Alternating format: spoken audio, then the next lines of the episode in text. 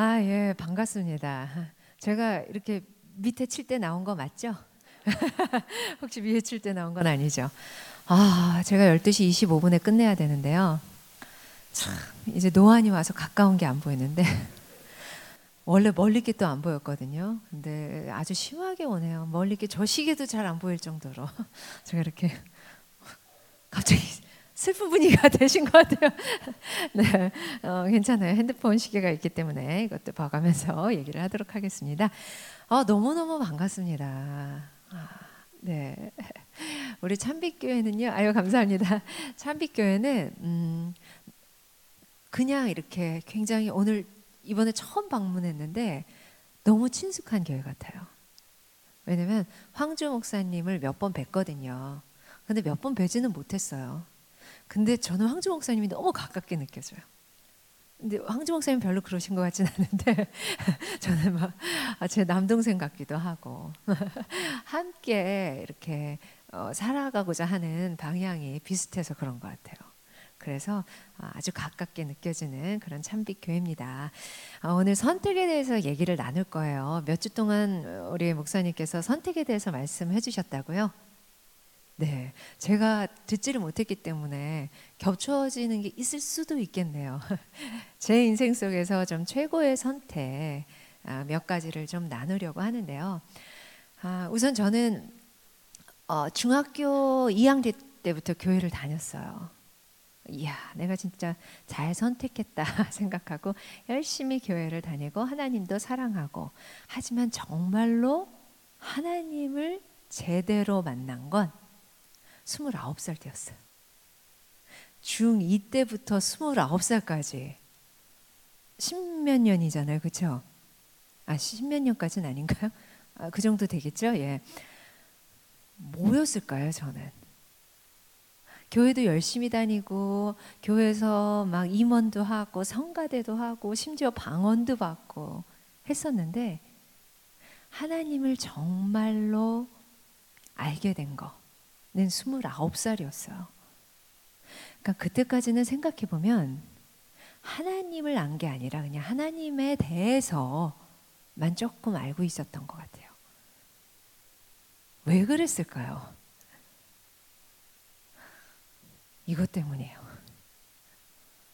저는 그때까지도 뭐 성경을 부분 부분 읽기도 하고 수련회 가면 이제 밥을 얻기 위해서 한 구절씩 암송도 하기도 하고 했었는데 정말 하나님이 나에게 전하고자 하시는 말씀, 나에게 알려주고자 하시는 말씀, 하나님의 마음, 이런 거를 처음부터 끝까지 쫙 전혀 알 생각이 없었어요. 그러니까 알지도 못했고, 그저 부분 부분, 가끔 나한테 필요한 말씀, 뭐 두려워하지 말라, 뭐 이런 것들 내게 능력 주신 자 안에서 모든 거 할 수 있다 막 이런 나한테 그냥 가끔 내가 의기소침해 있을 때 내가 힘들 때 내가 낙심할 때 나한테 위로가 되는 그런 몇 구절들 암송하고 필요한 말씀 보고 어떻게 보면 그때까지는 성경이 나를 읽은 게 아니고 내가 성경을 읽은 거예요. 그것도 처음부터 끝까지도 아니고 나를 창조하신 하나님을 믿고 있던 게 아니고 어떤 나한테 필요한 나를 때마다 지켜줘야 되는 뭐 수호 천사나 내가 부르면 나타나서 구해줘야 되는 뭐 슈퍼맨이나 때 되면 나한테 선물 줘야 되는 산타클로스나 이런 존재의 하나님을 제가 얼추 아, 그 하나님과 이렇게 연결시켜서 만들어 놓고는 나를 만드신 하나님이 아니라 정말 내가 만든 하나님이죠. 그 하나님을 내 포켓 속에 넣어 놓고 필요할 때마다 이렇게 부르곤 했던 것 같습니다. 그걸 29살 때 이제 깨닫게 되었어요. 결혼을 하고 나선데 어, 결혼이 쉽지 않잖아요. 그렇죠? 쉬우셨어요? 어, 깜짝 놀랐어요 순간적으로 넉넉지 않잖아요. 근데 그게 저는 다 아, 내가 쏘가 결혼했어. 내 상대 때문이야 라고 생각했는데 그때 정말 하나님을 제대로 만나게 되면서 아, 내 인생이 뭔가 이렇게 어, 잘못된 것 같은 느낌을 받고 내가 불안하고 미래가 두렵고 이건 내 배우자 때문이 아니구나. 내 결혼 생활이 잘못돼서가 아니구나. 정말 나를 만드신 그 하나님의 뜻을 모르고 내 문제구나. 하나님을 이제껏 잘못 믿은 내 문제구나. 라는 걸 깨닫게 되었습니다. 그래서 그때 처음으로 성경을 읽기를 시작해요. 그 전에도 몇 번 읽어야 되는 필요성을 많이들 말씀하셨기 때문에 읽으려고 노력은 했었어요. 창세기 출애굽기 겨우 읽으면 레이기에서 부딪히고 마태복음 시작할 때부터 막 족보가 나오니까 멈추게 되고 근데 그때는 아 내가 진짜 하나님이 내가 알고자 하는 그 말씀들 이 말씀들을 모르면 내 삶은 계속 이렇겠구나. 난 이렇게 살 수밖에 없겠구나. 하나님에 대해서 아는 게 아니라 내가 정말 하나님을 알아야겠다. 라는 생각에 말씀을 펼친 거예요. 그랬더니 레이기가 돼도 마태복음의 족보에서도 너무 그냥 술술술술 익혀져요. 그러면서 아 이게 바로 살아 서 생동력 있는 그 말씀이구나가 느껴졌습니다. 하나님이 나한테 이걸 알려주고 싶으셨구나. 하나님이 우리한테 전하고 싶은 이야기가 이거구나. 그리고 하나님의 역사는 이렇게 흘러왔구나. 태초에 천지를 창조하셨다는 그 어떤 종교도 다른 종교도 그런 태초의 창조부터 거론되는 종교는 없잖아요. 그때부터 지금 내가 살아 숨쉬는 이 순간까지 하나님의 역사가 있는 거구나를 깨닫게 되었습니다. 여러분들 성경 읽으세요? 오, 와 역시 참빛교회네요. 많이 읽으시네요. 네, 성경 읽으셔야 됩니다. 이게 우리의 전부예요. 이걸 읽지 않고는 하나님을 알 수가 없는 것 같아요. 여러분 저 아세요? 진짜 아세요? 저는 탤런트 신혜라, 배우 신혜라, 뭐 차인표의 아내, 뭐 그리고 뭐 좀 더 잘 아시는 분은 뭐 어느 학교도 나왔다, 뭐 이런 것도 아실 수 있겠죠. 하지만 그게 전가요? 근데 제가 그동안 쫙 써놓은 일기를 혹시 읽게 되시는 분이 있으시다면 그땐 정말 저를 알게 되시겠죠. 내가 무슨 생각을 하고 있고 내 마음은 어떻고 이 사람은 어떨 때 힘들고 어떨 때 행복하고 다 알 수 있잖아요. 이 사람이 원하는 건 뭐고 하나님의 일기입니다. 우리에게 알려주고 싶어 하시는 그 부분의 일기인 거죠. 성경을 꼭 읽으셔야 돼요. 이거밖에 우리에게 주어진 진리는 없다고 생각해요. 우리가 알고 있는 세상의 진리는 시대적으로 또 시기적으로 문화적으로 다 달라져요. 변함없는 진리는 없습니다. 근데 우리에게 변함없는 진리는 이 말씀이죠. 근데 그 진리를 모르고 있다면 헷갈리기 시작하는 거죠. 우리가 2 더하기 2는 4다라는 정답을 확실히 알고 있다면 2 더하기 2는 5보다 미칩니다. 뭐2 더하기 2는 짝수입니다. 이럴 때 헷갈리지 않잖아요. 뭔가 다 맞는 말인 것 같잖아요. 하지만 2 더하기 2는 내 정답은 4잖아요. 그 정답을 아는 방법입니다. 그래야지 우리가 세상 것에 흔들리지 않을 수 있다라고 생각이 들어요. 제 인생 한 최고의 선택 중에 하나가 바로 성경을 읽기로 한 결심이었습니다. 그 선택이었어요. 여러분들도 그 선택을 해주세요. 그리고 이 말씀을 우리가 그냥 큐티 책 하는 것도 중요하지만 그것과 또 다르게 말씀을 그냥 쫙 구약부터 신약까지 66권 그 하나님의 역사 창조하신 그 태초에 창조하신 그때부터 앞으로 우리에게 닥칠 다시 오실 그 미래까지를 한눈에 꿰뚫어 볼수 있는 이 하나님의 역사를 우리가 공부하고 무엇보다 중요한 건 아이들에게 전해야 된다고 생각해요. 그게 정말 중요한 거겠죠. 우리 함께 그런 최고의 선택을 하시는 여러분들 되시길 바랍니다. 네, 성경 읽기로 해요. 못 읽는 날도 당연히 있죠. 하지만 그럼에도 불구하고 꼭 읽고 아, 오늘 하나님이 나한테 나한테 따로 개인적으로 주시는 말씀은 뭘까? 그 중에 문장 또는 단어 하나 붙잡고 하루를 사는 거죠. 아침에 읽으시면 좋겠죠. 그리고 밤에 다시 그 말씀에 오늘 나의 하루 삶을 돌아보고 그게 우리 기독교인들의 하루하루의 일기가 되어야 되지 않을까 싶습니다. 전 그래서 그렇게 성경을 읽고 그 다음에는 목적이 이끄는 삶이라는 책을 읽었어요. 저희 친정 엄마가 살아계실 때 병중에 계시면서 어, 이걸 읽고 같이 얘기를 좀 해보자 하셨는데 그때 못 읽었어요. 그리고 돌아가시고 나서 그때 읽었는데 아, 깜짝 놀랐어요. 그게 2005년도에 읽었거든요. 2005년도 여름에 읽었는데 저는 그때까지 이제 하나님에 대해서도 조금 알게 됐잖아요. 성경도 읽으면서. 근데 그냥 이렇게 살면 되는 줄 알았어요. 나 하나 잘 먹고 잘 살고 그냥 나에게 주어진 가족들 건사하고 조금 여유가 되면 이웃도 돌아보고 그 책은 여러분들이 이미 다 알고 계신 진리일지 모르지만 저는 그때 처음 느꼈어요.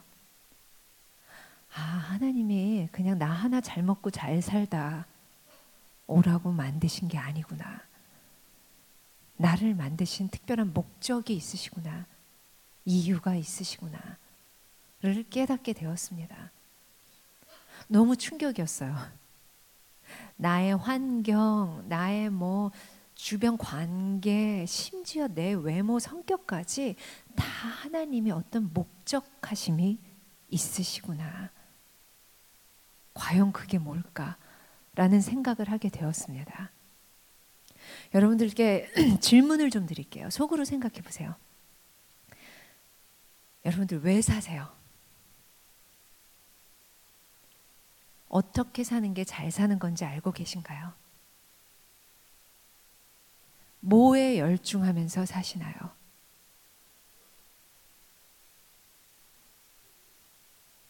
그때 저는 하나님이 저한테 이런 질문들을 물어보시는 것 같았어요. 근데 별로 대답할 말이 없더라고요. 아, 내가 왜 살고 있지, 지금? 여러분들이 뭐에 열중하시는지 알고 싶으시면요. 여러분들의 카드 내역서와 스케줄표를 보시면 됩니다. 거기에 우리가 뭐에 열중하면서 사는지가 그대로 낱낱이 기록이 되어 있어요.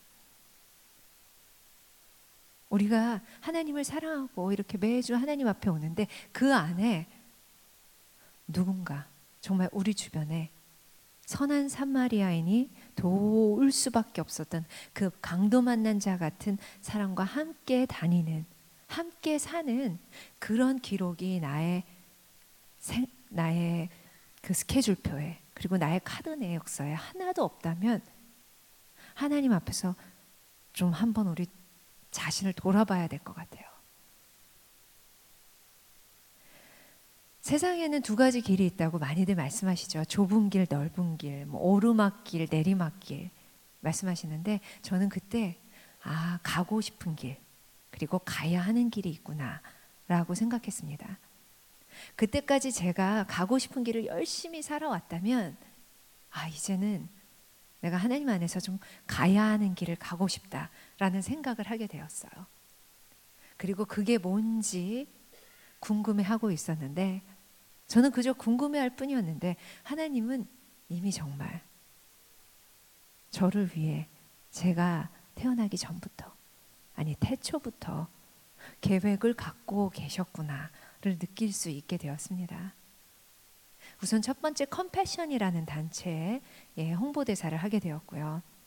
그리고는 처녀 때부터 생각은 해왔었지만 어, 그냥 내 생각인 줄 알았는데 지금 돌이켜 보면 내 생각이 아니었어요. 그것도 하나님의 계획하심에 있었던 것 같아요. 그 가을에 컴패션을 하게 되었고 그리고 컴패션하고 바로 또 우리 큰 딸을 입양을 하게 되었습니다. 제가 가야 하는 길이 그때 시작이 된 것 같아요. 어, 내 이웃을 내 몸과 같이 사랑하라는 하나님의 말씀이 있, 있습니다. 누가복음 10장 27절 말씀이죠. 저는 그 말씀을 이렇게 접할 때마다 아, 그래. 내가 사랑하는 내 이웃은 참 좋겠구나라고 생각을 했었거든요. 근데 제가 컴패션을 하면서 깨닫게 되었어요, 또. 그 말씀에 비밀이 있더라고요. 저는 그걸 깨닫고 너무 신기했는데 봤더니 주변에 이미 다들 알고 계시더라고요. 이 자리에도 이미 알고 계신 분들 많으실 거예요. 그 말씀의 비밀은 내 목숨과 마음과 뜻과 힘을 다하여 주 너의 하나님을 사랑하라. 그리고 내 이웃을 내 몸과 같이 사랑하라. 저는 그 말씀이 바로 복음이고 그리고 십자가라고 생각하거든요. 하나님과의 선 그리고 이웃과의 선. 그 말씀을 한번 지켜 행해 보아라. 순종해 보아라. 그럴 때 네가 얼마나 행복해지는지 네가 얼마나 충만해지는지, 네가 얼마나 평안해지는지 하는 하나님의 내가 돕는 그 누군가를 위한 말씀이 아니라 그걸 실천하고 순종하는 우리 한 사람 한 사람을 위한 말씀이구나를 깨닫게 되었어요. 많은 분들이 말씀하시더라고요. 똑같은 말씀을. 아, 그냥 나는 좀 누군가를 돕고자 시작했을 뿐인데, 아, 왜 이렇게 내가 행복해지죠? 왜 이렇게 내가 기쁘죠? 이런 말씀들을 하시더라고요. 이미 그 말씀의 비밀을 체험하신 분들이죠. 이 가운데도 많으실 거라고 생각해요. 그런데 혹시 지금 좀 공허하거나 외롭거나 하신 분 있으신가요? 제가 그때가 딱 그랬거든요. 엄마가 2004년도에 돌아가시고 어, 갖춘 건 다 갖췄어요. 예전에 내가 행복으로 꼽던 그 모든 거, 행복한 가정, 아이, 그리고 뭐 인기도 있었고요. 그리고 연예인이고 돈도 좀 많이 벌었었고요. 근데 이상하게 공허하고 행복하지 않았었어요. 왜 이러지? 난 하나님도 믿는데 왜 이러지? 라고 생각할 때였어요. 하나님이 그 수많은 계명 구약에 주셨던 계명을 신약에선 단 두 가지로 딱 말씀하셨잖아요. 좀 전에 말씀드린 누가복음 10장 27절. 이제는 깨달아요. 그때 왜 내가 공허했었는지. 하나님을 사랑했어요. 하지만 내 이웃을 내 몸과 같이 사랑하라는 그 십자가의 가로선이 나한테 부족했던 거였더라고요. 그게 바로 십자가의 완성이고 계명의 완성입니다. 이것만 가지고도 어, 그 비밀을 못 느끼고 이것만 가지고도 비밀을 못 느끼는 것 같아요. 이 두 가지가 합쳐져야 된다는 생각이 들어요. 혹시 지금 외롭거나 공허하신 분들 계시다면 하나님이 여러분께 그 강도 만난 자와 함께 손잡고 가야 하는 그런 구멍을 주셨기 때문이라고 생각해요. 외로움이 혹시 크신가요? 그렇다면 그분은 그 능력이 더 크신 걸 거라고 생각해요. 함께 우리가 손잡고 가야 될 그런 강도 만난 자를 이제 우리는 둘러봐야 될 것 같아요. 그게 바로 우리가 가야 하는 길입니다.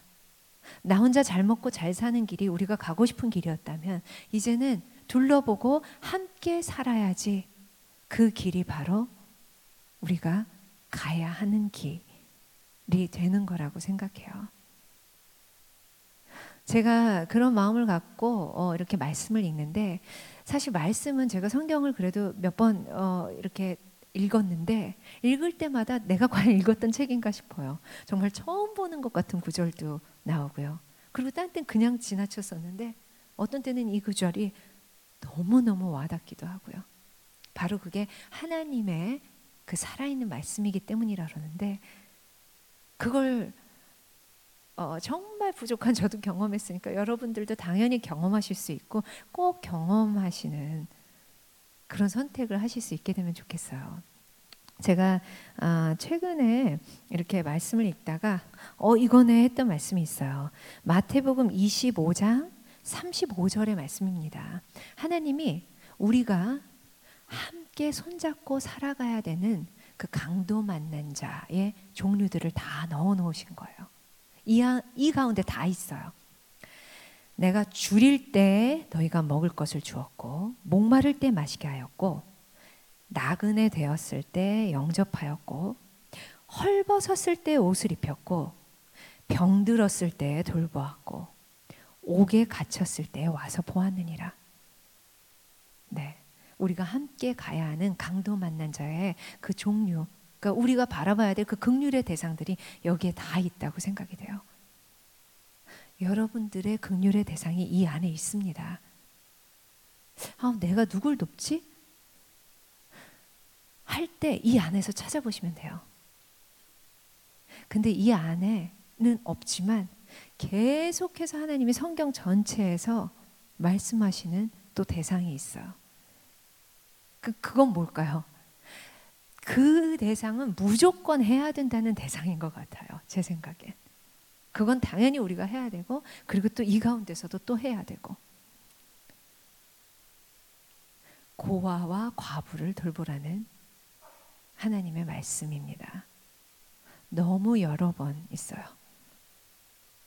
다음번에 이제 성경 통독할 때는 그거를 이제 이렇게 발을 정자로 세보려고요. 하나님은 말씀하십니다. 그리고 어, 감사하게도 저한테도 그쪽 긍휼의 방향을 주신 것 같아요. 근데 다 다르겠죠. 우리 황주 목사님께도 그쪽 방향을 주신 것 같고요. 근데 여러분들은 다를 수 있습니다. 달라도 괜찮죠. 고아들만 돌봄을 당하면 어떻게 하겠어요? 그런데 이 가운데서 반드시 찾으세요. 우리가 함께 살아야 되는 건 그 대상이 누군지는 다 다를 수 있지만 함께 살아야 된다는 그 전제는 분명합니다. 그걸 꼭 찾아내시길 바래요. 이 앞뒤 말씀을 한번 집에 가서 다시 한번 읽어보세요. 왼쪽에는 하나님이 영, 자기 영광으로 이렇게 오셨을 때 왼쪽에는 염소, 오른쪽에는 양을 두셨다고 하시면서 이 말씀을 하시는 거예요. 그러면서 너희들은 염소들한테 너희들은 날 안 돌봤어. 우리가 언제 안 돌봤어요? 이러 이러 이러한 사람을 안 돌봤잖아.